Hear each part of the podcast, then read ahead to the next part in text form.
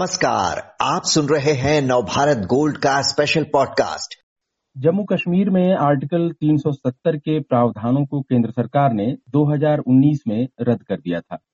इस बात को तीन साल हो गए हैं। इन तीन वर्षों में जम्मू कश्मीर में कौन से बदलाव आए हैं? इस बारे में चर्चा के लिए हमारे साथ हैं वरिष्ठ पत्रकार राहुल पंडिता जी। राहुल जी, सबसे पहले तो हम आपसे ये जानना चाहते हैं कि जम्मू कश्मीर में कानून व्यवस्था का क्या हाल है? तीन साल के जो पहले के मुकाबले अब लोग कितना सेफ़ महसूस कर रहे हैं? देखिए सबसे पहले हमें ये आ, समझना होगा कि ये जो रेवोकेशन हुआ है आर्टिकल 370 का आ, इससे वहाँ पर आ, क्या बदलाव आया? जो सबसे बड़ा बदलाव पिछले तीन साल में आया वो ये है कि ये इस रेवोकेशन से एक जो सेपरेटिस्ट एलिमेंट है वहाँ कश्मीर में उनको एक साइकोलॉजिकल ब्लो पहुँचा है। क्योंकि वहाँ पर किसी ने इस बात की उम्मीद नहीं की थी कि नई दिल्ली में अचानक ऐसी शक्ति कभी पैदा होगी कि हिंदुस्तान का पार्लियामेंट जो है इस आर्टिकल को रिवोक कर देगा। अब चूँकि ये रेवोकेशन हो गया है तो इससे बड़ा साइकोलॉजिकल ब्लो मिला है। इसके बाद जो सुरक्षा सिक्योरिटी फोर्सेस के जो ऑपरेशन है उनमें काफ़ी तेज़ी आई है। uh, मैं आपको बताना चाहता हूँ कि uh, आज की तारीख में uh, 2016 के बाद से uh, जो मिलिटेंसी है कश्मीर में uh, वो सबसे ऑल टाइम लो पर है इस वक्त uh, कश्मीर में। लेकिन क्या इसका मतलब ये है कि आतंकवादी घटनाएँ नहीं होगी? आतंकवादी की छुटपुट आतंकवादी घटनाएँ फुल प्रूफ सिक्योरिटी संभव नहीं है। क्योंकि होता क्या है मैं आपको बता दूँ क्योंकि मैं ये काफ़ी क्लोजली फॉलो करता हूँ। आज की तारीख में मैं आपको ये कहना चाहता हूँ कि आ, कम से कम साउथ कश्मीर में ऐसा कोई भी मिलिटेंट या ओवरग्राउंड वर्कर नहीं है जिस पर सिक्योरिटी फोर्सेस नज़र नहीं है। हर दुकान हर मकान आ, जो है सिक्योरिटी फोर्सेस के एक एक्सेल शीट पर है उस मकान में जो लोग रहते हैं उन सबकी हिस्ट्री उनको मालूम है। अभी दो दिन पहले एक हैंड ग्रेनेड अटैक हुआ जिसमें एक नॉन कश्मीरी लेबरल की मृत्यु हुई।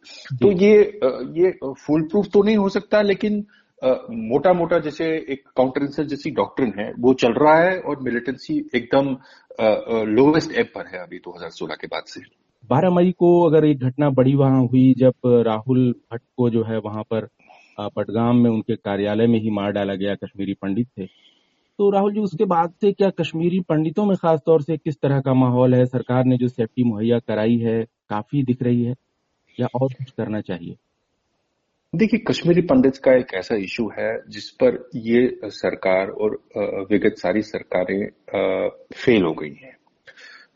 लेकिन हमें क्योंकि कश्मीरी पंडित एम्प्लॉय जो हैं, जो कुछ कुछ हज़ार 2010 के बाद वापस चले गए थे प्रधानमंत्री श्री मनमोहन सिंह के कार्यकाल में उस वक्त एक इकोनॉमिक पैकेज कश्मीरी पंडितों को दिया गया था उसके अंतर्गत कुछ जगहों पर कश्मीरी पंडित मुट्ठी भर कश्मीरी पंडित वापस चले गए।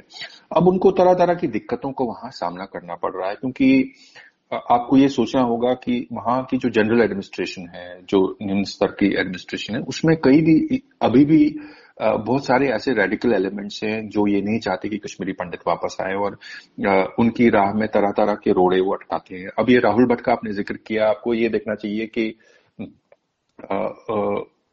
राहुल को एक ऐसे एरिया में रखा गया था जो कि इंसर्जेंसी वाइज बहुत ही एक एक्टिव एरिया चाडोरा का एरिया है सेंट्रल कश्मीर में।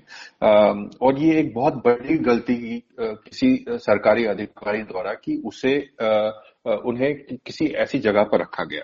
तो ऐसी ऐसी भूल चूक होती रहती है। लेकिन इसके साथ हमें ये भी समझना होगा कि अगर कश्मीरी पंडितों की जो हाल की डिमांड्स हैं कि उन्हें हाउसिंग दी जाए और सिक्योरिटी दी जाए, ये हाउसिंग सिक्योरिटी तो उन्हें देनी चाहिए ज़रूर, क्योंकि उसमें काफ़ी, ये सरकार भी काफ़ी पीछे रह गई। जिस तरह की उनकी डिमांड्स हैं, जिस तरह की उनकी रिक्वायरमेंट्स हैं, उनको पूरा नहीं किया गया। लेकिन इसके साथ हमें ये भी सोचना होगा क्योंकि इन सब चीज़ों को एक कोल्ड सर्जिकल वे में देखने की ज़रूरत है। और सच्चाई तो ये है कि इन सारे प्रावधानों के बावजूद भी किसी की भी फुल प्रूफ सिक्योरिटी सरकार मुहैया नहीं करा सकती। और अगर कोई आतंकवादी आतंकवादी चाहिए, चाहे तो किसी न किसी जो माइनॉरिटी का आदमी है या जो सरकारी आदमी है कोई, उसको अपना सॉफ्ट टारगेट बना सकता है। तो जो भी वहाँ पर काम करते हैं उनको ये ध्यान में रखना चाहिए कि ये एक ऑक्यूपेशनल हैजर्ड है, जिसे हम अंग्रेज़ी में कहते हैं, कि ये इस इस डेंजर के लिए उन्हें कहीं ना कहीं तैयार रहना चाहिए। अगर उन्हें वहाँ काम करना है। लेकिन मेरी निजी राय ये है कि वहाँ रेडिकलाइजेशन इतना बढ़ गया है और जिस कश्मीर की जिस कश्मीर में कश्मीरी पंडित रहते थे आज से तीस साल पहले तक, वो कश्मीर वहाँ नहीं रहा। काउंटर इंसर्जेंसी डॉक्टर में सुधार हो सकता है और मिलिटेंसी वहाँ घट सकती है। लेकिन मुझे नहीं लगता कि वहाँ पर इस तरह का कभी ग्राउंड बन सकता है, कम से कम नियर फ्यूचर में, कि कश्मीरी पंडित अपने आप को सुरक्षित महसूस करें वहाँ। अगर आप देखें पिछले कुछ सालों में रेडिकलाइजेशन इतना बढ़ गया है। अगर आप गूगल मैप पर भी कोई भी रैंडमली कोई एरिया उठाए श्रीनगर या श्रीनगर से बाहर का तो आपको ये जानकर देखकर बड़ा आश्चर्य होगा कि हज़ारों मस्जिदें जो हैं वो मशरूम हो गई हैं वहाँ पर। आ, और उनमें से कई मस्जिदें मदरसे उसमें तरह तरह की चीज़ें यंग माइंड्स को बताई जाती हैं। जो एक एंटी इंडिया रेटरिक होता है एंटी माइनॉरिटी रेटरिक होता है। तो ये इसको मैं अंग्रेज़ी में एक इस्लामिक डीप स्टेट कहता हूँ। जो अभी भी सरकार जो है वो तीन साल के बाद भी उसको खत्म नहीं कर उस तक नहीं पहुँच पाई। और मेरा मेरा मानना ये है कि जब तक उस रेडिकलाइजेशन जड़ तक आ, आ, सरकार नहीं पहुँचती है तब तक वहाँ पर इंसर्जेंसी का खात्मा पूरी तरह से नहीं होगा। और न ही कोई माइनॉरिटी चाहे वो हिंदू हो या वो कोई कश्मीरी पंडित हो वो वहाँ पर अपने आप को पूरी तरह से सुरक्षित महसूस कर सकता है। डेटा ये बता रहे हैं कि वहाँ जो है सुसाइड के केसेस भी जो है बढ़े हैं। जो क्राइम गजट है, वो जम्मू कश्मीर पुलिस ने जो जारी किया है जो रिसेंट में, वो कह रहे हैं कि भाई वो ज़्यादा मामले बढ़ रहे हैं सुसाइड अटेम्प्ट के। और बेरोजगारी का जो मामला है, वो भी वहाँ बहुत जम्मू कश्मीर में ज़्यादा है, जबकि सरकार ने काफ़ी ज़्यादा फंड, हज़ारों करोड़ रुपए का फंड स्पेशली इस बीच दिया है। ये कैसे हो रहा है कि 20 परसेंट जो है वो बेरोजगारी की दर है जम्मू कश्मीर में पिछले छह महीनों में? देखिए, बेरोजगारी तो इसलिए है क्योंकि वहाँ पर किसी भी तरह का प्रावधान नहीं है, कोई इंडस्ट्री नहीं है, बहुत कम इंडस्ट्री है। बहुत साल पहले कई सारी बड़ी कंपनियाँ वहाँ पर निवेश करना चाहती थी, वहाँ पर चूँकि एक कॉन्फ्लिक्ट जोन में जो यंगर जनरेशन है, उनका कॉन्शियसनेस दूसरे एरियाज़ के मुकाबले ज़्यादा होता है। कश्मीरी समाज में, कश्मीरी कम्युनिटी कश्मीरी, चाहे वो हिंदू या मुसलमान ज़्यादातर लोग अंग्रेज़ी ठीक ठाक बोल पाते हैं। तो उस तरह कई कई कंपनीज़ वहाँ अपना कॉल सेंटर खोलना चाहती थी। वहाँ पर टूरिज़्म हॉस्पिटैलिटी की इंडस्ट्री में इतनी सारे जॉब क्रिएशन की गुंजाइश है। लेकिन कोई भी इंडस्ट्री जब अपना निवेश करता है तो वो प्रॉफिट चाहता है। लेकिन जब एक जमाना ऐसा था जब हर दूसरे दिन वहाँ स्ट्राइक होती थी जो सेपरेटिस्ट ग्रुप्स वहाँ अनाउंस करते थे। हर दूसरे दिन स्ट्राइक हो रही है, हर दूसरे दिन ऑफ़िस बंद हो रहे हैं। स्कूल यूनिवर्सिटीज की पढ़ाई में विघ्न पड़ रहा है। तो ऐसे में कोई भी इंडस्ट्रियलिस्ट अपना निवेश वहाँ नहीं, अपना पैसा वहाँ नहीं लगाना चाहता था। लेकिन अब ये चीज़ें, इसीलिए मैंने कहा कि अब ये चीज़ें धीरे धीरे बदलनी चाहिए, क्योंकि स्थिति पहले से काफ़ी कंट्रोल में है। जैसे श्रीनगर आप देखिए, श्रीनगर डिस्ट्रिक्ट अगर आप देखें पिछले साल सितंबर, अक्टूबर में हमको लगा था कि बहुत हालत खराब होगी क्योंकि कई सारी माइनॉरिटी किलिंग्स हुई। कई सारे नॉन नॉन लोकल लेबरर्स को मारा गया। लेकिन आज अगर आप श्रीनगर डिस्ट्रिक्ट में जाएँ तो बिल्कुल सेफ़ है, वहाँ मिलिटेंसी कुछ नहीं है, पूरे कंट्रोल में है। पूरे श्रीनगर डिस्ट्रिक्ट में एक डाउनटाउन में एक मिलिटेंट को छोड़ के कोई लोकल मिलिटेंट वहाँ बचा नहीं है। सबको मार दिया गया है। तो इस तरह का ग्राउंड आपको कहीं ना कहीं बनाना पड़ेगा। आ, ये ग्राउंड तभी बनेगा जब वहाँ पर गवर्नेंस होगा जब वहाँ पर डेवलपमेंट होगी। तभी बाहर के लोग भी आ, सुरक्षित महसूस करेंगे वो अपना निवेश वहाँ करेंगे इन्वेस्टमेंट करेंगे। तभी वहाँ जॉब्स हो सकता जी। तीन साल का वक्त गुजरा है राहुल जी और आप कह रहे हैं कि वहाँ जो है अभी निवेश का माहौल नहीं बन पा रहा है। इसलिए वहाँ रोज़गार का संकट है। अब होटल वगैरह भरे हैं ऐसी खबरें आ रही हैं वहाँ पे कि भाई टूरिज़्म जो है अब फिर से जो है आ, सुधर रहा है। नवंबर 2018 के बाद से वहाँ विधानसभा नहीं है वहाँ पर। आ, क्या लग रहा है आपको कब तक चुनाव का माहौल बन सकता है? क्योंकि अभी अगल बगल के राज्यों में हिमाचल प्रदेश और इधर चुनाव होने वाले हैं। जम्मू कश्मीर की बारी कब आएगी? देखिए जहाँ तक जहाँ तक मैंने लोगों से बात की है मुझे ऐसा महसूस हो रहा है कि केंद्र सरकार जे में स्टेटहुड बहाली करने के बारे में सीरियस है। मैं तो ये भी कहूँगा कि मुझे ये लगता है कि वो थोड़ा कुछ ज़्यादा ही जल्दी में है इसको लेकर। क्योंकि स्टेटहुड में मेरा, मेरी निजी राय ये है कि अभी सरकार को बहुत ज़्यादा जल्दी नहीं करनी चाहिए।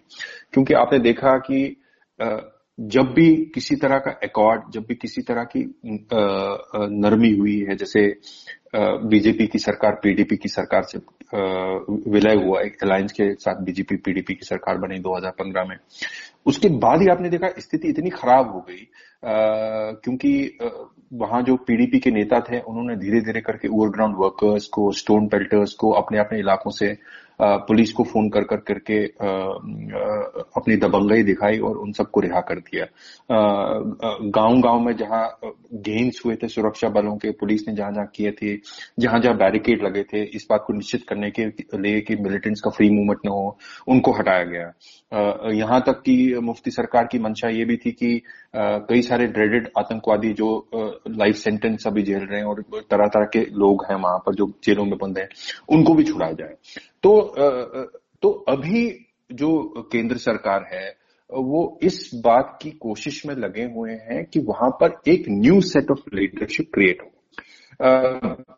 लेकिन सबसे बड़ी विडंबना नई दिल्ली की कश्मीर में ये रही है कि पिछले तीस साल में किसी भी तरह की जो प्रो इंडिया वॉइस वहाँ से निकलना चाह रही हो या निकली है बियॉन्ड अ पॉइंट उसको किसी भी तरह का सपोर्ट नई दिल्ली नहीं ले पाई है। इसके इसके अगेंस्ट आप देखें कि तमाम सेपरेटिस्ट लीडर तमाम फॉर्मर टेररिस्ट जिन्होंने हिंदुस्तान की नींव को, जिन्होंने हिंदुस्तान की जड़ों को कश्मीर में खोखला कर दिया, हिला दी।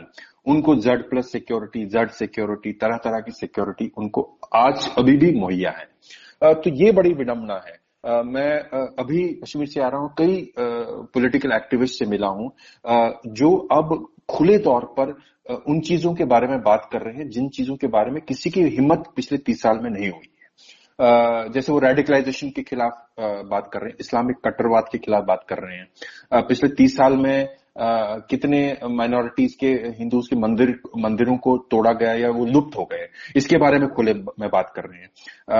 एक सिक्योरिटी के तहत दो बीजेपी नेताओं का लाल चौक में आना और उसके बाद तिरंगा फहराना कोई बड़ी बात नहीं है। लेकिन ये उनके लिए बड़ी बात है जो कश्मीर में रहते हैं और जिनके पास कोई सिक्योरिटी नहीं है, कोई बुलेट प्रूफ गाड़ी नहीं है, वो अगर लाल चौक में निकलता है या निकलती हैं और फिर झंडा उठाती हैं। उनकी जान को देखिए कितना खतरा है। लेकिन मैंने ये महसूस किया, मैंने ये पाया कि उनकी सुरक्षा के, उन, उनकी लाइफ को प्रोटेक्ट करने के लिए भारत सरकार ने कोई कदम नहीं उठा पाया और ये दुर्भाग्य है क्योंकि ये पिछले तीस साल में हमने we have seen this happening time and again और उस पॉलिसी में कहीं ना कहीं चीज़ें छूट जाती हैं और अगर इनमें से खुदा न खास्ता कोई भी हुआ ही है, कई लोग तो टारगेट हुए हैं। और कुछ लोग मैंने ये देखा कि सिटिंग डक्स है। उनको कभी भी आतंकवादी आके अपने एरिया में उनको मार सकते हैं। अगर इस तरह की एक दो किलिंग्स खुदा ना गॉड फॉरबिड होती हैं तो ये जो पॉलिटिकल डेमोक्रेटिक प्रोसेस केंद्र सरकार वहाँ खड़ा करना चाहती है मल्टीपल एजेंसीज के साथ, इसकी राह में बहुत बड़ा रोड़ा अटकेगा। उसके बाद डेमोक्रेसी और स्टेटहुड की राह आसान नहीं होगी। हाँ अगर आप उन्हीं पुराने प्लेयर्स के साथ फिर वही सरकार, फिर वही साइकिल को दोहराना चाहें तो वो नई दिल्ली, वो मोदी सरकार की मर्ज़ी होगी जी। राहुल जी, आपने पूरे सिनेरियो पर जो जम्मू कश्मीर का हाल है, उसके बारे में बहुत विस्तार से जानकारी दी। धन्यवाद आपका।